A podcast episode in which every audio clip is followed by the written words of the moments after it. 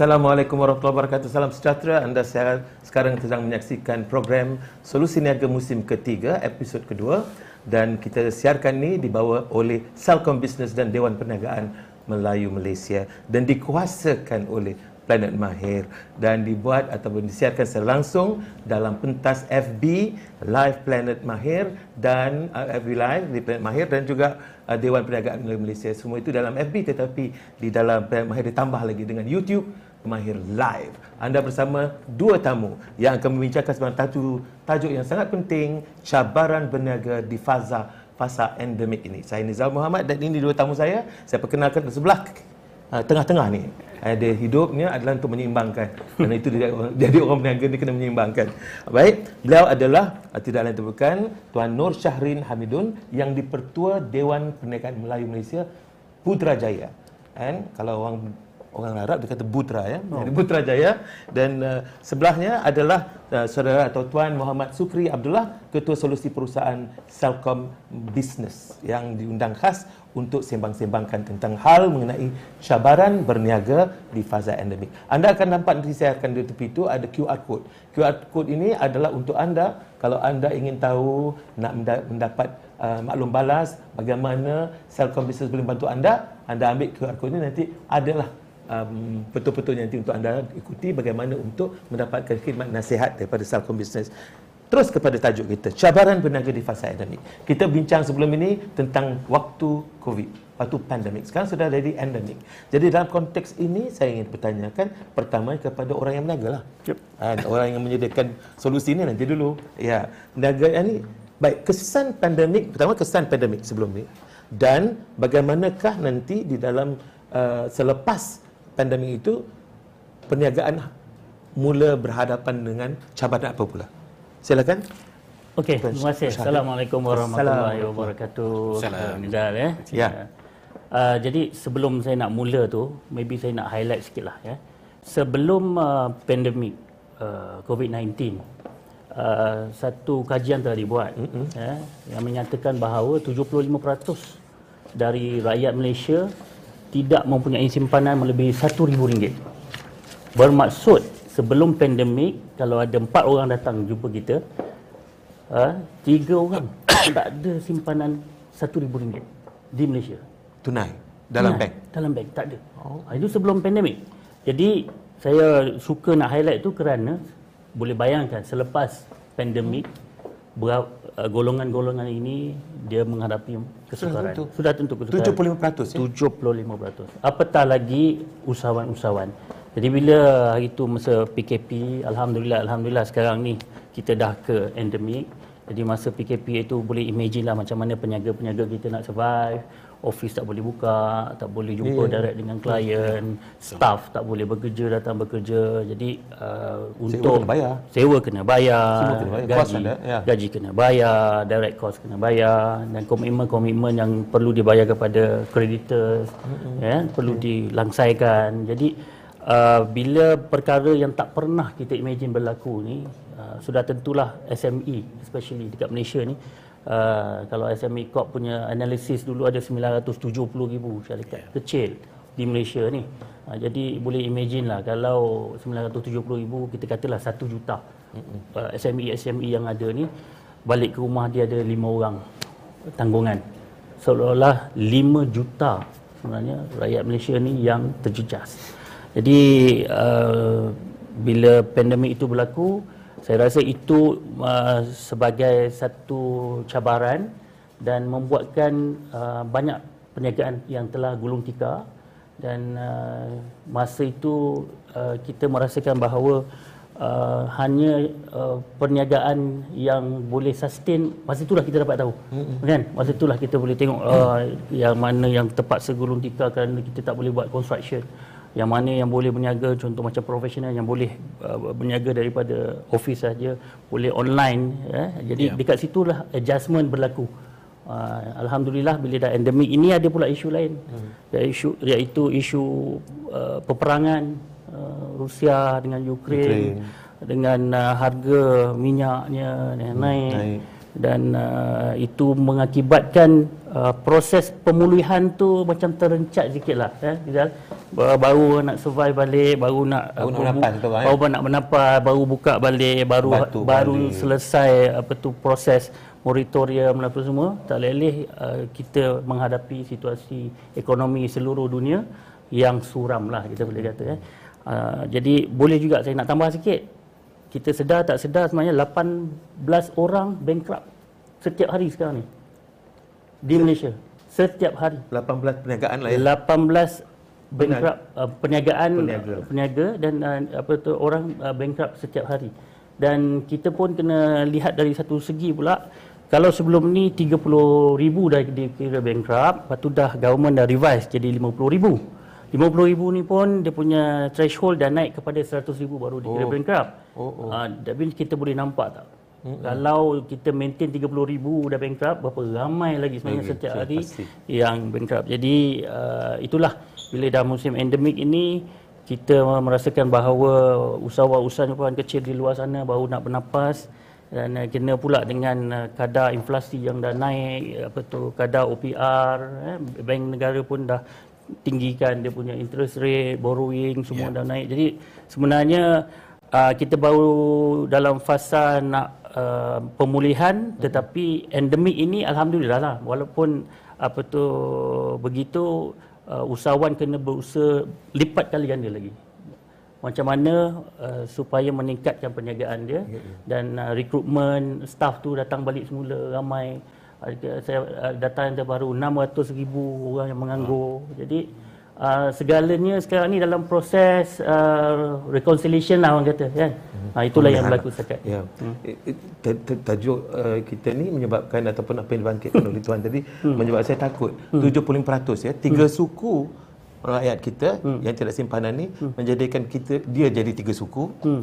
okey hmm. kemudian uh, satu lagi itu sebelum pandemik ah itu sebelum pandemik dan, dan sekarang ni tambahanlah pula ialah uh, kata uh, banyak peniaga dah, ter, dah lipat. Dah gulung tikar uh, dia pun sama terlipat. terlipat. Jadi dalam keadaan begini ya bagaimana Selcom melihat kan? Sebab satu yang saya nampak satu cerah dalam satu uh, gua yang gelap tu ada nampak cerah sikit adalah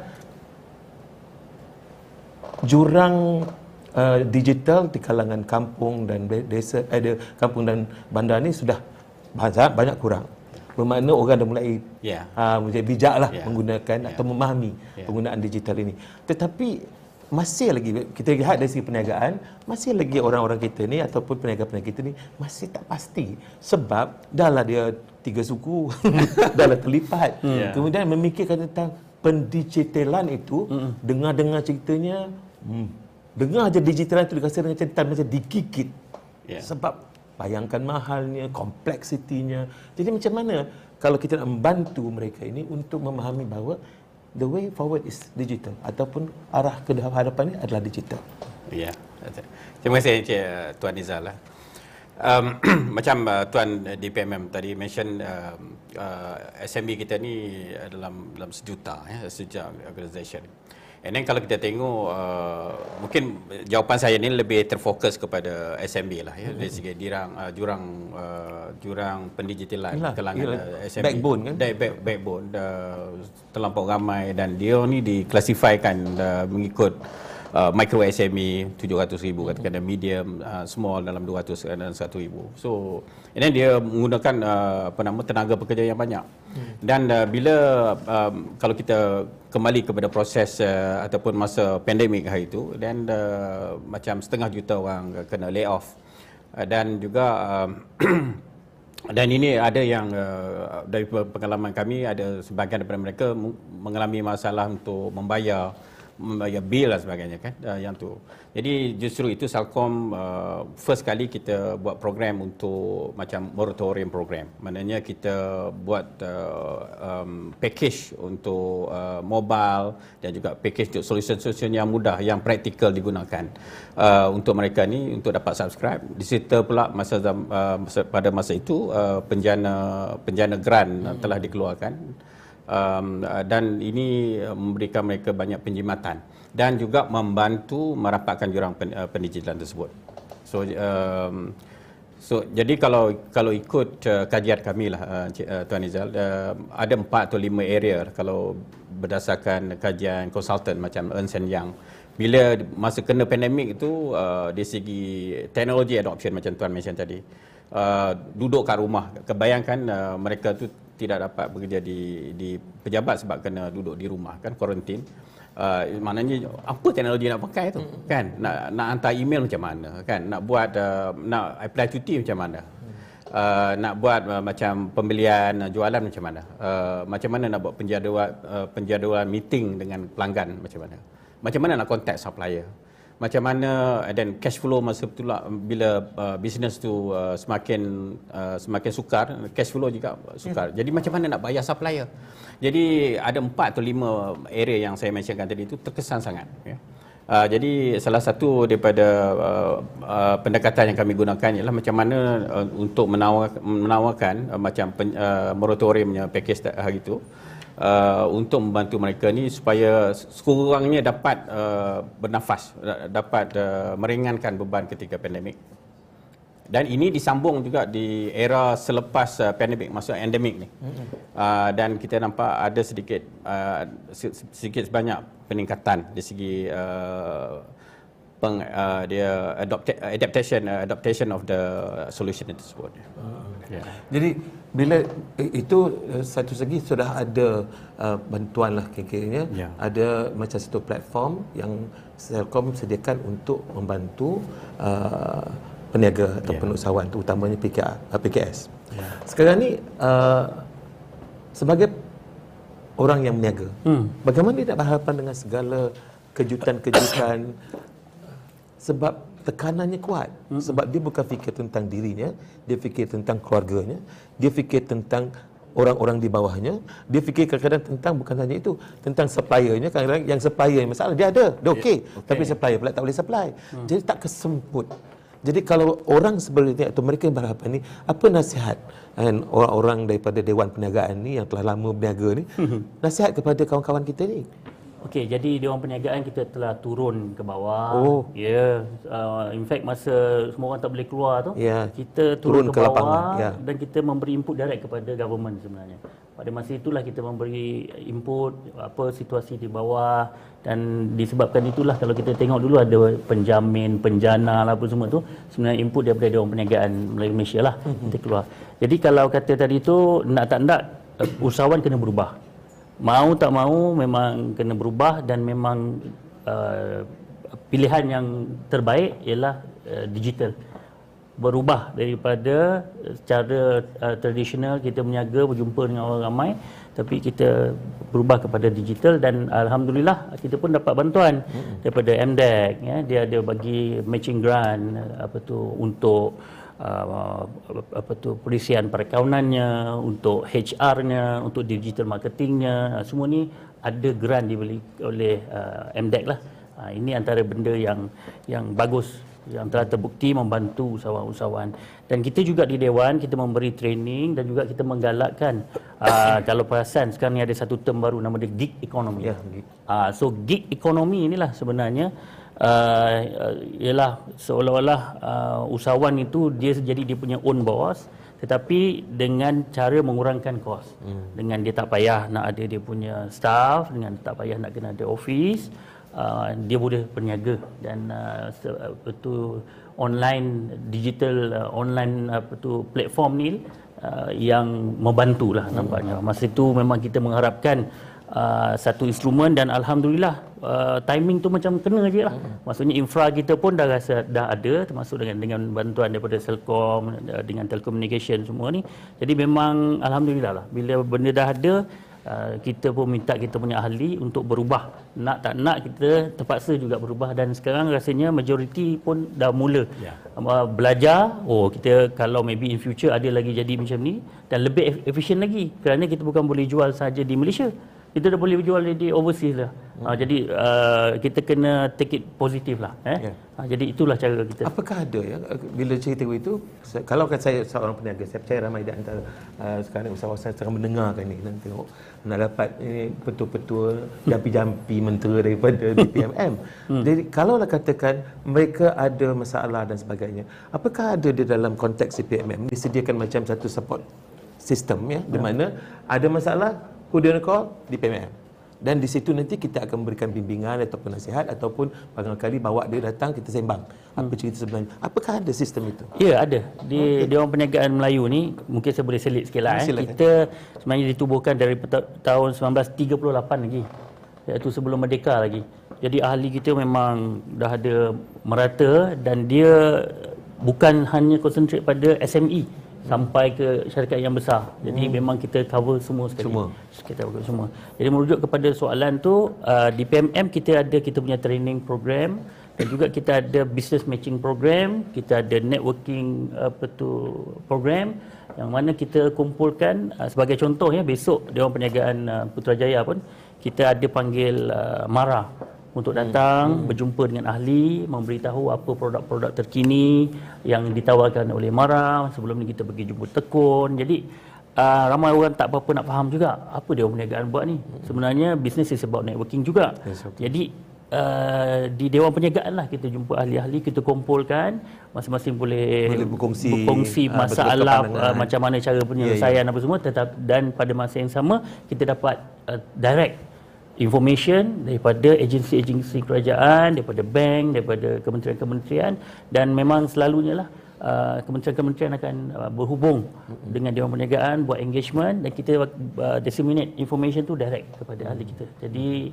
boleh juga lah saya nak seru uh, joinlah Dewan Perniagaan Melayu Malaysia kita ada 15 cawangan satu Malaysia hmm. dan datang kita akan bantu yeah. uh, termasuklah macam program kita dengan Selcom ni uh, jadi dengan Selcom pun uh, dengan digitalnya dengan apanya jadi kita bersama-sama dengan uh, apa tu semua pihak lah untuk hmm. membantu kita bergandingan lah bergandingan ya. uh, jadi Selcom dengan DPM tidak boleh dipisahkan ya. lah akan isi dengan kuku ambil ya.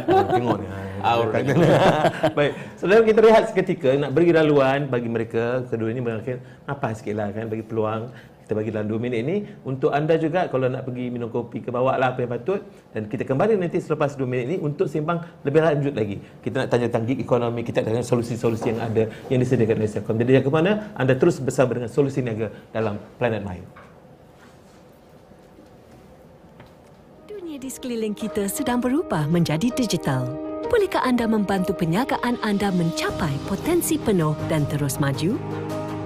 Dengan ekosistem penyelesaian yang bertaraf dunia. Selcom Business boleh menghubungkan anda ke serata dunia. Menghubungkan pelbagai lokasi dengan infrastruktur yang stabil. Menghubungkan pelbagai mesin untuk informasi terkini agar anda dapat bertindak dengan pantas. Mengendali data secara efisien untuk meningkatkan produktiviti dan melindungi sistem, infrastruktur dan aset penyagaan daripada ancaman cyber. Kejayaan anda adalah keutamaan kami. Sama ada anda dari sektor awam, korporat atau PKS di Malaysia. Anda boleh bergantung kepada Selcom Business, rakan niaga anda yang dipercayai.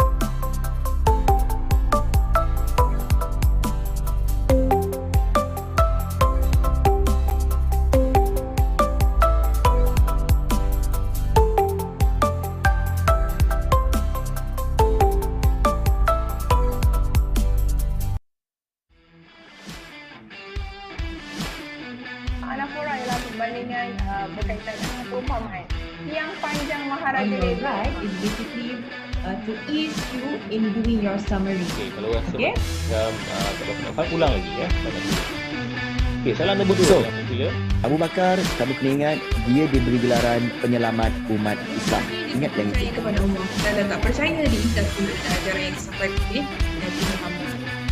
Memang deria. Deria ni ni lah. Dia tak tahu. darjah Celsius. Di air yang lebih Jadi adalah sesuatu yang mempunyai gizi dan memiliki ruang. Okey? Oksigen dan Dua-dua sebutan ini kita akan samakan dia sebab dia berkongsi N yang sama.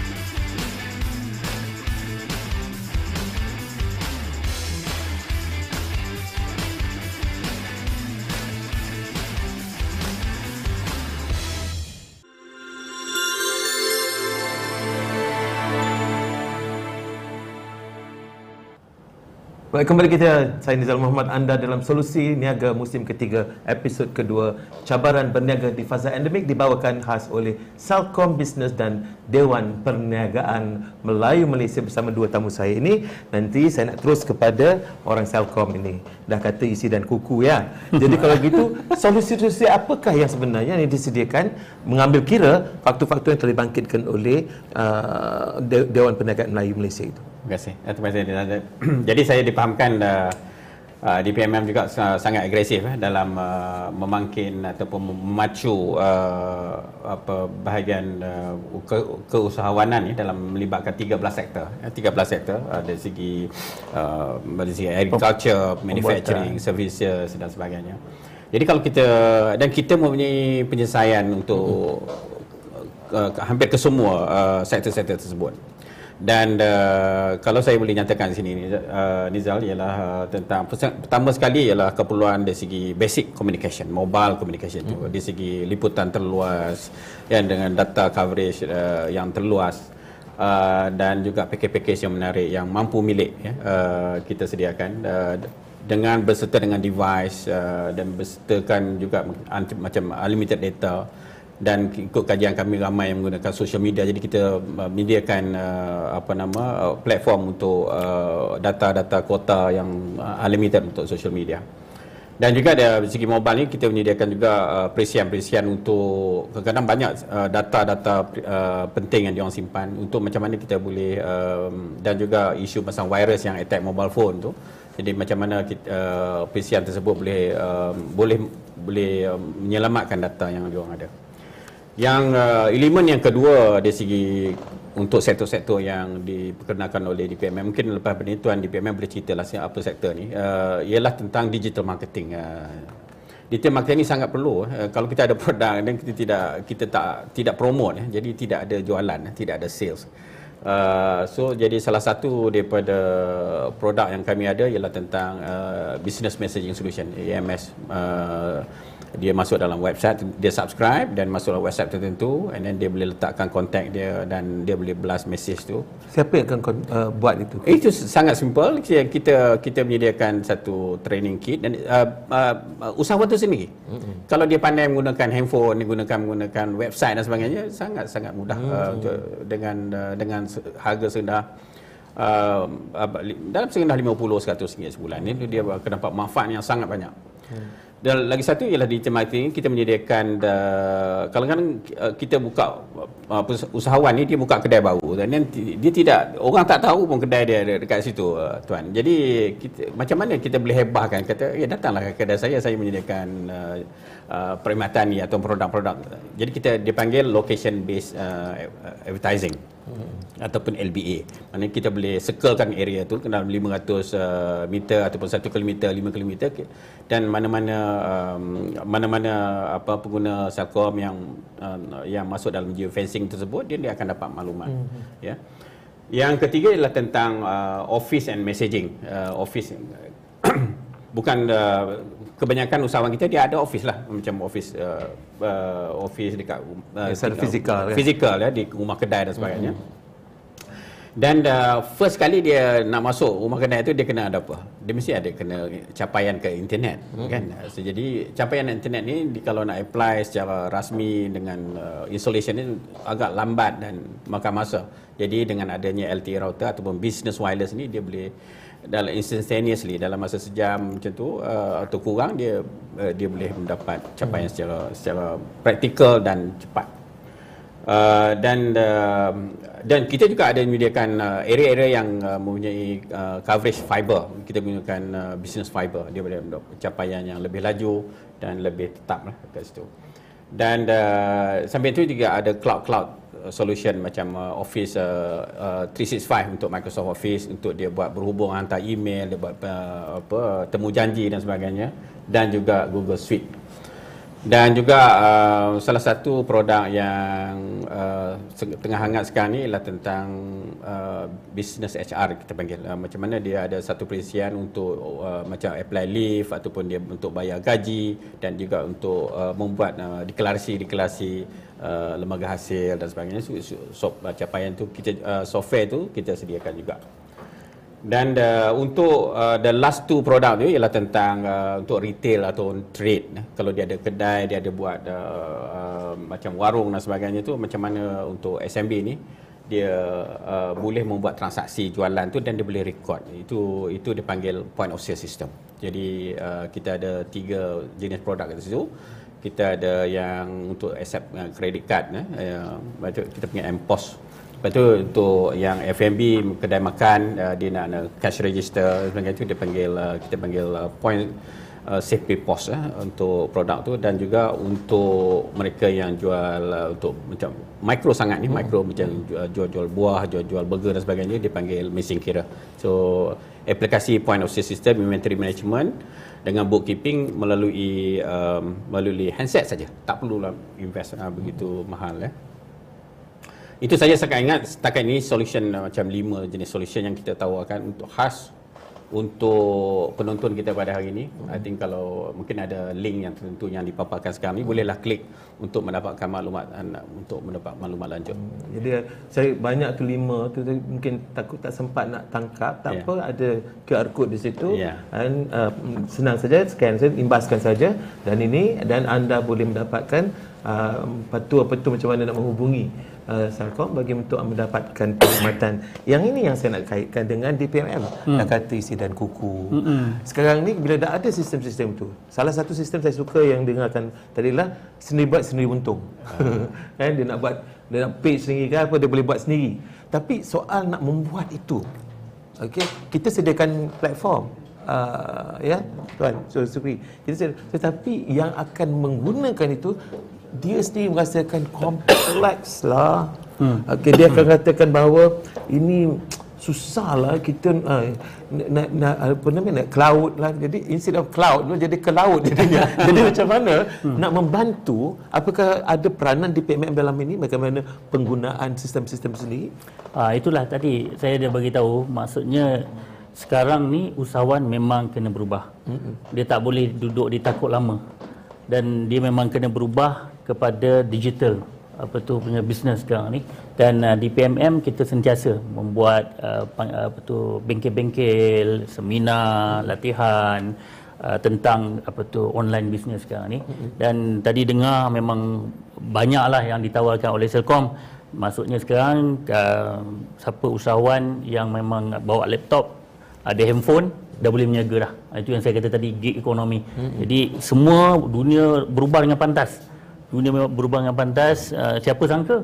Uh, kita tak perlu staff tapi HR punya apa tu solution, solution ada. ada. Siapa sangka orang tak kerti buat account ada pula uh, accounting punya software. Walaupun of course lah ada uh, perlu juga uh, elemen manusia ni di situ. Tetapi ada banyak uh, elemen-elemen lain yang telah dibuat melalui apa tu aplikasi-aplikasi yang ada sekarang ni.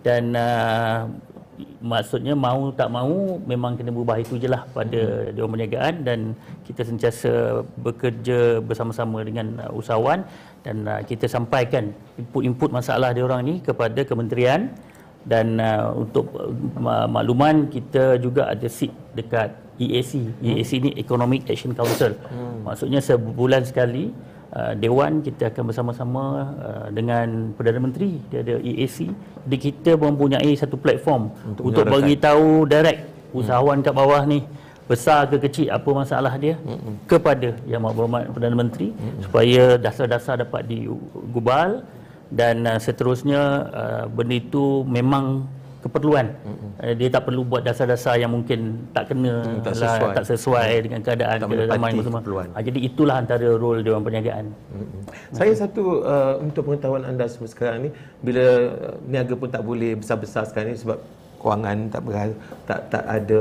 Tetapi anda pasti mempunyai satu um, kemahiran teras, kan? Perniagaan teras. Kalau anda ni merupakan seorang yang mungkin katalah meniaga, okey anda meniaga katalah tertentu. Tetapi untuk orang lain dia boleh menyediakan barang kebat. Packaging boleh orang lain boleh buat. Ah, ini nama gig ekonomi tu. Hmm. Masing-masing ada peranan masing-masing. Tak payah kita nak pilih orang kerja dengan kita nak bayar gaji lagi tiap-tiap bulan lagi al-manfus. Jadi soal sekarang ni ialah bila ada gig ekonomi dia membantu. Dia membantu kerana dia boleh meringankan beban uh, perniagaan dan dia menghususkan kita memahirkan diri dalam satu bidang. Sekarang ini bila dia ada begitu, timbullah satu pendekatan. Kerana tadi kan dari ke laut ke laut sebenarnya kan. Ha, ini nak tanya orang orang digital lah ni. Dia akan tengok okey okey saya cuba saya cuba tapi tapi dia paling takut ialah walaupun gig ekonomi gig ekonomi gig, mahal ke? Ha, Ya, itu kembali kepada wang dan ringgit, Pak. Waduh. Jadi, ya aduh. Ini, aduh.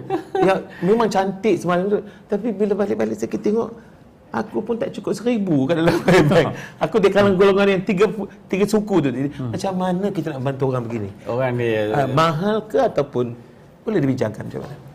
Dia, sebenarnya itu uh, itu satu persepsi yang saya rasa perlu dibetulkan. Hmm. Uh, uh, sangat uh, affordable, uh, sangat affordable dari segi uh, aplikasi aplikasi yang saya mention tadi. Ada setengah-setengah aplikasi itu macam uh, untuk point of sale saya kata tadi itu dia letak dalam cloud dan uh, untuk urusan hari-hari you terima duit you nak bayar you nak tengok inventory sebagainya itu hmm. serendah RM2 sahaja sehari. Hmm. Serendah RM2. Kalau macam aplikasi lain uh, dalam RM3 ke RM5 macam BizHR tu RM8 sebulan untuk satu pekerja. So saya rasa sekarang ni dalam keadaan skala uh, harga di di pasaran kita ni uh, meningkat sebenarnya kita kita mampu masih lagi mengekalkan harga tersebut untuk demi uh, merapatkan jurang jurang uh, digital ni di kalangan usahawan-usahawan dan uh, dan ini setengah-setengah produk yang kami sebut tadi tu saya sebutkan tadi tu datang dengan macam package uh, bila you subscribe dia datang dengan sebulan percuma dua bulan hmm. percuma jadi kita bagi dia orang uh, satu masa untuk dia dapat adaptasi hmm. dia belajar kadang-kadang mungkin ada satu aplikasi baru uh, kita juga sedia, sedia juga sediakan macam training macam video-video untuk macam mana nak pakai kan hmm. macam mana dan um, dan itu uh, saya saya boleh bagi jaminan bahawa uh, uh, sangat-sangat dihargai oleh semua pelanggan kami lah. Hmm. Yalah yeah. kalau TikTok pun pandai kan, tak yeah. suruh dia tahu je. okay. Betul. Ha, Instagram dah pandai. Yeah. Ha, ini tak ada masalah lah. Tak ada sangat. Kan? Ini semua soalnya mau je. Mau atau tak mau? Ha, mau buat kalau mau boleh. Yeah. Ha, kalau tak mau yang tak susah, yang susah itu. Baik. Bila cerita tentang ini tentang uh, uh, tadi kita nak kata bayar gaji ataupun sebagainya itu. Yeah. Saya timbul soalan ni kepada orang yang niaga ni. Hmm. Soalnya ialah masalahnya pula nak kalau kita ambil orang pun gaji minimum tu dah ada. Hmm. Eh, jadi bila tengok-tengok aja kita tak perlu dia selalu dia boleh work from home. Betul. Jadi macam mana membantu uh, kawan-kawan kita yang niaga ni memahami tentang konsep gaji minimum dalam dalam dunia pendigitalan ini. Okey, um, cerita pasal gaji minimum ni sebenarnya dia ada dua pandangan lah. Yang mana Dewan Perniagaan kita kena timbang-timbangkan kita kena bagi tahu kepada ahli. Kena balance. Kena balance. uh, dan businessman ni memang nak kurangkan kos dia atau nak increasekan profit kan. Hmm. Tapi pada masa yang sama kita kena tahu juga kebajikan. Kebajikan uh, kita punya staff kerana dia orang pun nak hidup. Dia orang pun nak bayar rumah, bayar kereta, bayar segala keperluan-keperluan harian. Tapi um, baru-baru ini kerajaan cakap uh, untuk adakan gaji minimum 1,500. Kita menyokong kerana ini secara tidak langsung uh, akan uh, apa tu merancakkan kembali bila purchasing power apa tu uh, pekerja-pekerja ni dah ada jadi dia akan spend so dia punya domino effect ni akan membuatkan ekonomi itu bergerak hmm. kan tetapi pada masa yang sama dilema apa tu usahawan ni pula kalau 1500 adakah untuk uh, lepasan SPM hmm. ataupun adakah untuk diploma holder pun sama seribu setengah mm-hmm. ataupun degree holder seribu setengah skill worker ke unskilled worker ke bila di, di, di, dikatakan seribu lima ratus macam tu saja jadi yeah. jadi hmm. kalau kita ambil lepasan SPM seribu setengah contoh hmm. secara tidak langsung dia akan membabitkan uh, diploma holder, degree holder, skill worker yang ke atas dan yeah. uh, majikan terpaksa revise hmm. semua ni uh, jadi uh, pada kita Uh, kita rasa jika ianya selaras selari dengan dia punya productivity okey. Jadi diharap inilah balancing act. Maksudnya inilah yang perlu dilihat oleh majikan dan oleh pekerja. Yang mana pekerja pun kalau dah kata ada gaji minimum seribu setengah walaupun lepasan SPM dia kena belajar cepat. Hmm. kerana productivity pun ada kena mengena juga dengan skill yang dia ada. Kalau dia uh, betul usahawan I mean pekerja-pekerja ni dia pun sambil lewa aku dah boleh dapat RM1,500 yeah, lah walaupun yeah. lepas SPM tapi apa jadi dengan productivity dan ianya secara tidak langsung akan reflect kepada productivity negara uh, jadi dekat situ mungkin kita kena sit down sikit kita uh, apa tu usahawan apa tu uh, macam cakap tadi nak tengok profit mm-hmm. tapi kita kena tengok juga purchasing power mm-hmm. apa tu kebajikan pekerja pekerja pula dah dapat minimum mm-hmm. uh, kena juga Jangan improve betul. productivity so ini antara Jangan benda yang ya? perlu dilihat lah mm. uh, oleh kita sama-sama lah uh, jadi bila cerita uh. tentang ini barangkali uh, dapat uh, Salcom bantu ya bagaimana nak memantau sebab ada yang dapat duit sekian banyak ada yang dapat uh, sebab kita nak menggunakan digital kan. Jadi soal pembayaran gaji pemantauan dan sebagainya mungkin dapat dibuat secara digital. Jadi apakah itu juga diberikan atau disediakan supaya peniaga boleh tahu oh ini aku bagi dia gaji. Ah jadi di hujung tu nanti dia tahu bagaimana uh, pengagihan uh, penggajian dan juga uh, setakat mana kemampuan dan sebagainya. Jadi benda-benda begitu kerana tak semua akan dapat gaji yang sama. Kerana tak kena. Hmm. Tapi kalau katakan kita buat diperkecilkan jadi kalau kalau banyak nanti uh, itu yang menyebabkan nak menguruskan itu menjadi masalah. Yeah. Bagaimana Pak?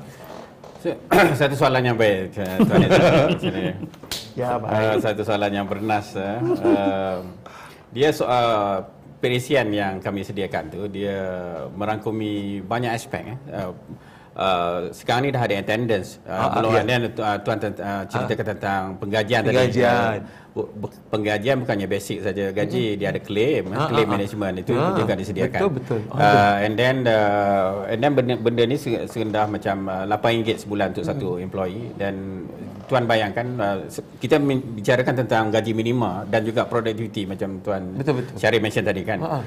jadi macam dulu kena ada lima account clerk nak buat gaji ya, nak, nak, nak claimnya seorang nak, nak buat nak bayar nak pergi ke banknya seorang jadi sekarang ni mungkin dalam seorang tu dua orang saja jadi uh-huh. tiga orang dia kita boleh gunakan untuk area-area yang lebih produktif. Kita buat sales ke buat marketing packaging dan sebagainya kan? Uh-huh. jadi di segi pemantauan tu memang ada dalam perisian tu memang ada. Uh-huh. bukan saja perisian uh, bis HR uh, yang kami ada ni buat pemantauan. Dan juga macam clock in uh, attendance. Tadi kita boleh tahu staff tu berapa dia ah. clock in uh, dekat mana dia dan sebagainya. So kita jadi kita kita dapat memantau dalam aspek tu. Penggajian uh, pemantauan di segi penggajian pemantauan di segi uh, attendance ah, hari-hari Uh, dari segi claim berapa banyak dia claim terlebih claim kan ah. itu semua kita dapat rekod ah. itu dia jadi saudara nampak gaya-gayanya ada nampak tak ada nampak jalan tak kerana sekarang ni semuanya hanya dengan uh, ujung jari. jari di ujung jari saja. Ha, gitu. Saya boleh cuit dia. Dan, hmm. uh, jadi, uh, jadi nak tahu ni semua perlu ada pendedahan, perlu ada kefahaman lagi. Jadi mungkin makan masa sedikit nak faham, tak apa.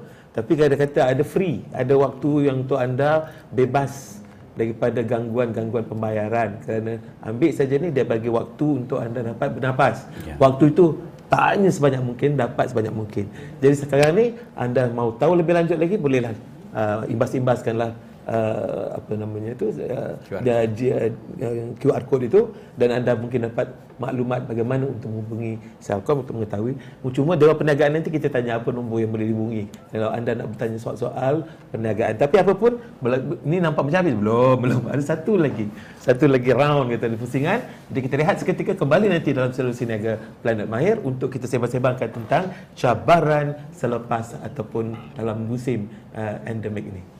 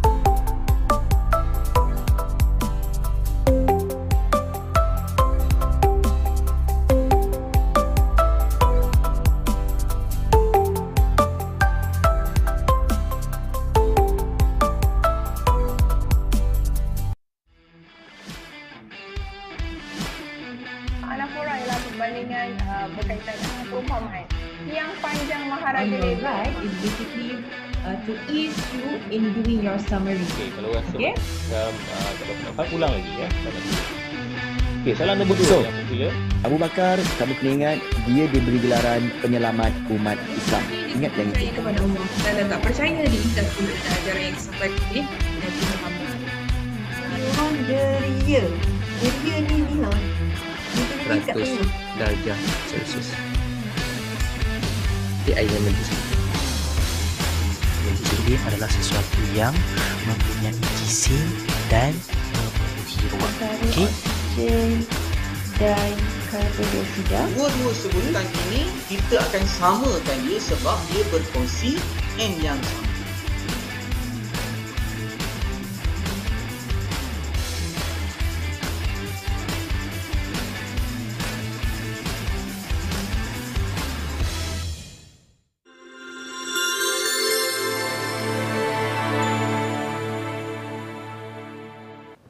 Solusi Niaga bersama saya Nizal Muhammad. Anda dekat sini akan ada lihat dua tetamu kita iaitu Tuan Nur Syahrin Hamidun yang dipertua Dewan Perniagaan Melayu Malaysia Putrajaya dan juga Tuan Muhammad Sukri Abdullah Ketua Solusi Perusahaan Selcom Business. Tengok dia terasa lapang dada bagai dia kerana banyak solusi yang dikemukakan. Baik, soal sekarang yang saya fikir menjadi masalah besar adalah soal pemikiran mindset ataupun uh, pemikiran yang ada di dalam uh, peniaga-peniaga kita. Hmm. Sebab dia nampak jalan itu macam belum belum nampak sangatlah.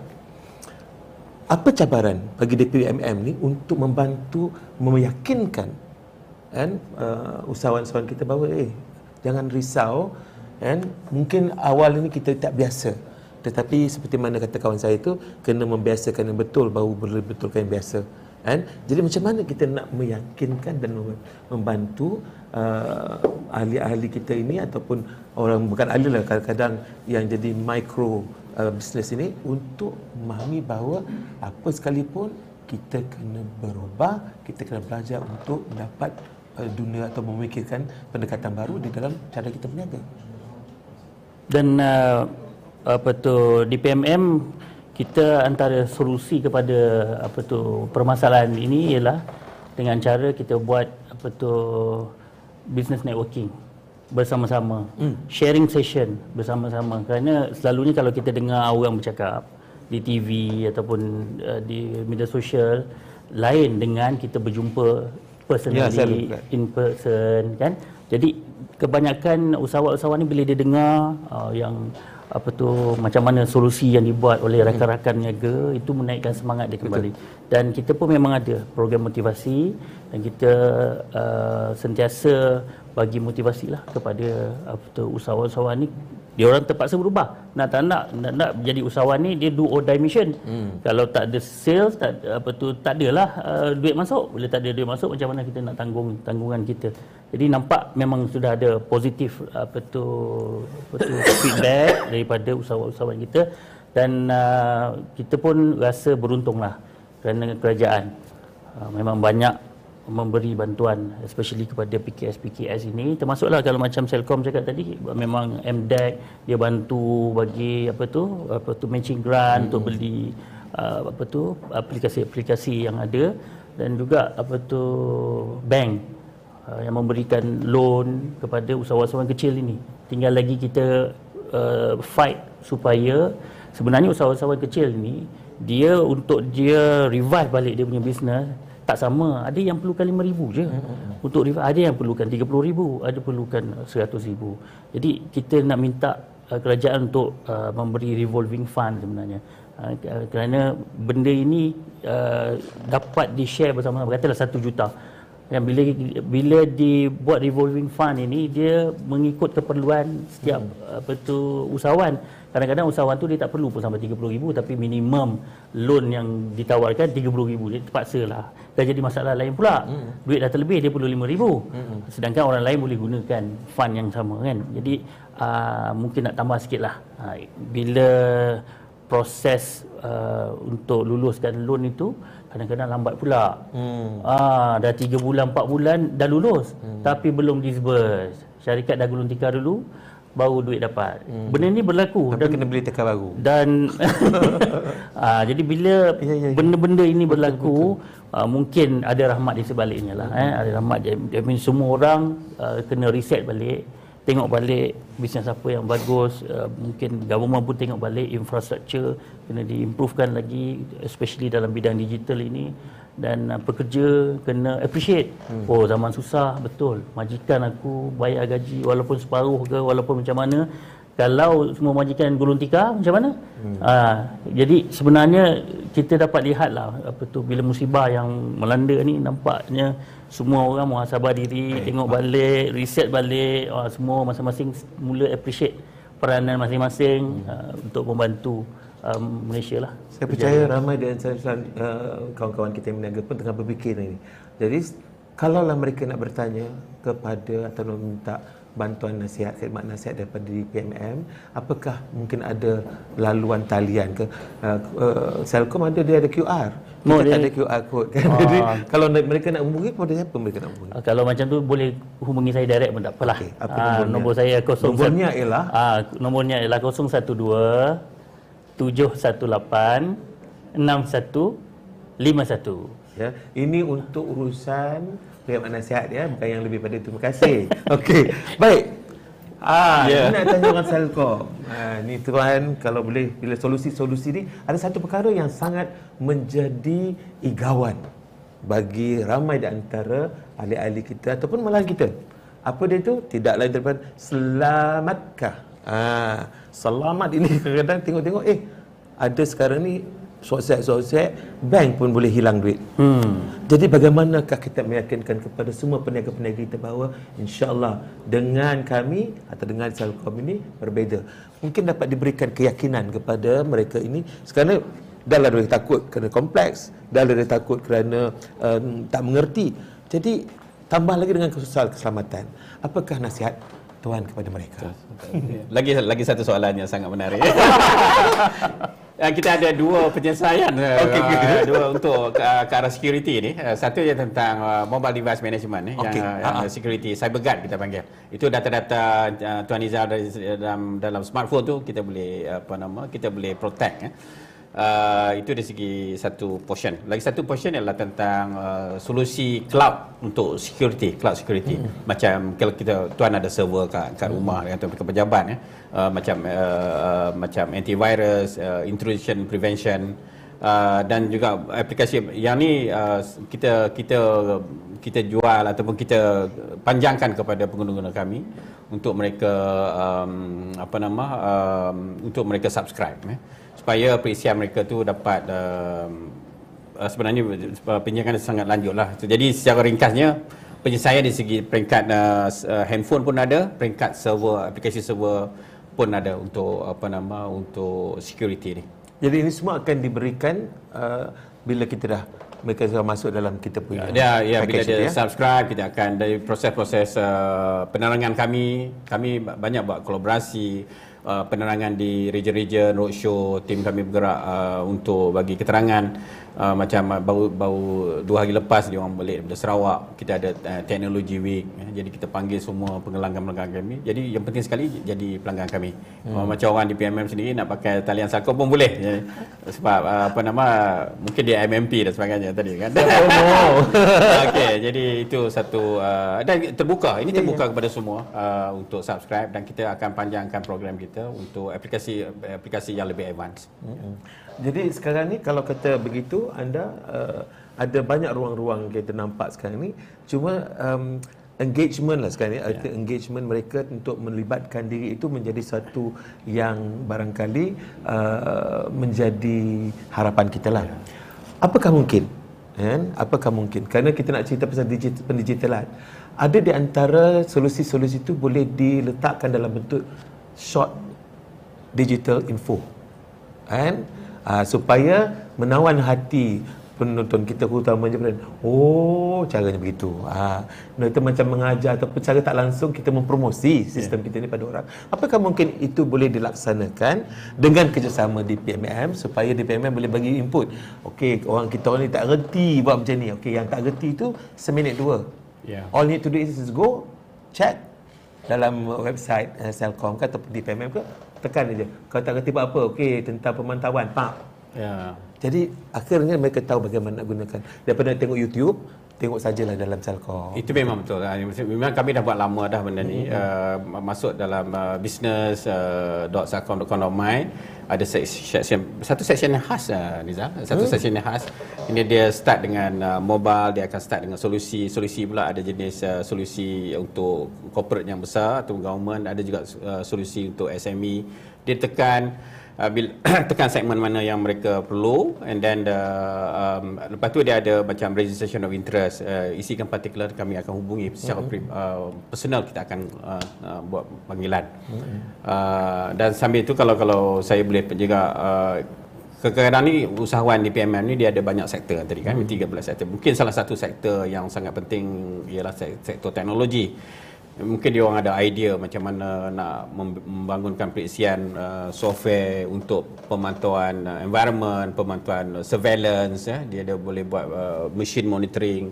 uh, uh, especially di kalangan yang muda yang ada uh, pengalaman dan dia boleh uh, dia boleh hubungi Selcom hmm. untuk kita bantu dia orang untuk uh, untuk untuk kita bang, uh, completekan produk dia dan promosikan sebagai uh, satu produk bersama. Mm-hmm. So macam you punya produk uh, kita macam uh, create satu satu kolaborasi supaya produk tu dapat di dihebahkan. Mm-hmm. bila, bila kita buat uh, promosi uh, regional promotion tech week apa semua kita akan perkenalkan produk mereka. Ada macam marketplace juga ada marketplace uh, uh, ada marketplace uh, lagi satu uh, macam digital marketplace uh, macam uh, kita tengah bangunkan sekarang ni supaya hmm. kita letakkan produk tu sebagai satu hmm. inventory dalam tu jadi semua ada kat situ. Jadi semua semua yang ber, ber, menggunakan sistem yang ada pada Telkom semua ada kat situ. Jadi semua ada kat situ. Okey. Baik, uh, barangkali soalan ni ni bukan soalan terakhir ya. Akan saya tanya lagi tapi bukan kat sini lah. Uh. Cuma cuma tentang testimoni. Hmm. Apakah ada kisah-kisah success stories, eh? kisah-kisah kejayaan yang boleh dijadikan sebagai petua ataupun sebagai sandaran untuk dirangsangkan uh, peniaga-peniaga yang mungkin melalui pengalaman yang sama. Jadi bila dapat tahu ini, okay, DPMM kerjanya lah cari okay, siapa yang telah melalui proses ni daripada teruk kepada bagus. So before you you die, now you want to do. And then akhirnya you did.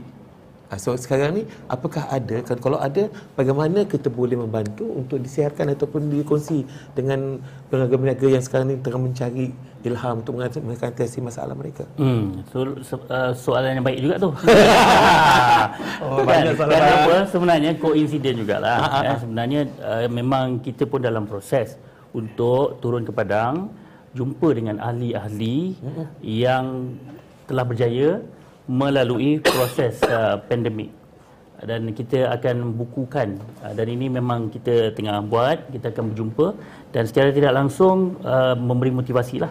Dan uh, di dalam kita akan buat dalam bentuk buku yang macam directory yang mana di situ ada sekali detail uh, pejabatnya di mana emailnya mana apa nombor telefonnya apa uh, bisnes apa dan kita tengah bukukan kita panggil tu 100 usahawan oh. 100 usahawan ulung lah tapi secara tidak langsung 100 usahawan ulung yang berjaya melepasi proses, proses. apa tu proses uh, pandemik, pandemik. Ini. Uh, dan kita harap nanti kita dapat bukukan ya. dan dapat di-share kepada ya. usahawan-usahawan yang lain saya membayangkan kalau dapat divideokan juga ya okey ah, baik ya, seminit so, seorang saya berikan untuk buat sedikit rumusan berilah apa-apa uh, kata-kata azimat ke kepada penonton kita ni terutama mereka yang meniaga berniaga. Silakan.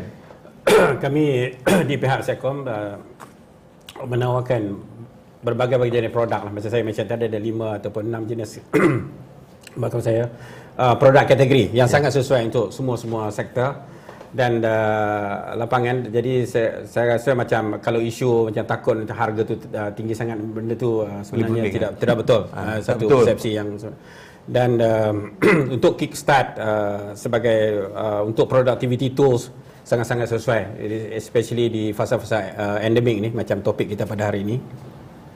Dan uh, jika sekali lagi saya juga ingin menyeru jika ada sebahagian daripada usahawan yang mempunyai idea-idea baru ataupun uh, produk-produk baru yang ingin buat kolaborasi dengan Selcom dan juga dengan DPMM sekali supaya kita dapat uh, kita dapat bekerjasama yang penting sekali ialah macam mana kita boleh pasarkan dan juga diguna pakai oleh uh, pengguna-pengguna itu yang sangat penting ya. ya. Uh, Baik. Dan uh, jika ada macam maklumat uh, uh, dan uh, uh, ataupun pertanyaan lanjut bolehlah hubungi macam talian dan juga uh, channel-channel kami Betul. ataupun boleh di QR code yang ya, QR code tadi ya. Jadi okey, terima kasih saya ucapkan kepada Tuan uh, Muhammad Sukri Abdullah. Baik, uh, apa pula kata pesanan daripada uh, DPMM? Khusus Putrajaya. Okey. So kepada ahli-ahli di PMM di luar sana, tak kira lah ahli di PMM ke ataupun usahawan-usahawan di luar sana, uh, apa yang pasti kita perlu berubah lah, ya, berubah dan uh, kita lihat uh, di zaman sekarang ni cara perniagaan yang paling terkini ialah dengan cara online business, digital marketing dan uh, kita ada kita punya rakan kongsi daripada Selcom. So uh, betul banyak kemudahan yang ada kita kena gunakanlah ya dan diharap uh, kolaborasi ini akan terus berpanjangan lah. InsyaAllah. Insya Jadi saudara, uh, pisau dan mentimun di tangan kita sebenarnya. Jadi terpulang pada kita lah nak manfaatkan atau tidak. Kita ucapkan terima kasih kepada kedua-duanya, Tuan Muhammad Sukri Abdullah daripada uh, Salcom ataupun Ketua Solusi Perusahaan Salcom Business dan kepada uh, Nur Syahrin Hamidun yang di-Pertua Dewan Perniagaan Melayu Malaysia Putrajaya dan saya percaya anda yang menghadapi masalah-masalah dalam dunia perniagaan ini bukan kecil, besar barangkali. Tapi apapun sera mungkin ya mungkin. Ada orang mengatakan bahawa apa yang berlaku yang dikatakan pandemik itu sebenarnya satu wake up call, satu kejutan untuk kita bangkit daripada uh, igawa ataupun impian kita. Kita selalu dibuai mimpi untuk kita benar-benar menguasai satu bidang yang merupakan bidang yang bakal menguasai masa depan dunia iaitu bidang digital. Dan saya percaya dengan cara apa yang dilakukan oleh kawan-kawan kita ni dalam DPMM maupun Selcom anda mempunyai ruang yang sangat luas untuk merubah atau bukan sekadar merubah saja meningkatkan keupayaan saya fikir perubahan itu sudah mulai ada cuma sekarang meningkatkan kerana peningkatan keupayaan anda itu akan menentukan kejayaan atau kegagalan anda juga. Baik, terima kasih kita ucapkan kedua-duanya. Kembali sebab anda kena menyaksikan kami secara live dalam FB dan juga ke dalam uh, Plan Live atau Mahir Live dalam YouTube untuk kita berjumpa lagi dalam solusi niaga hari yang lain pula. Sehingga itu, Assalamualaikum dan salam sejahtera semua.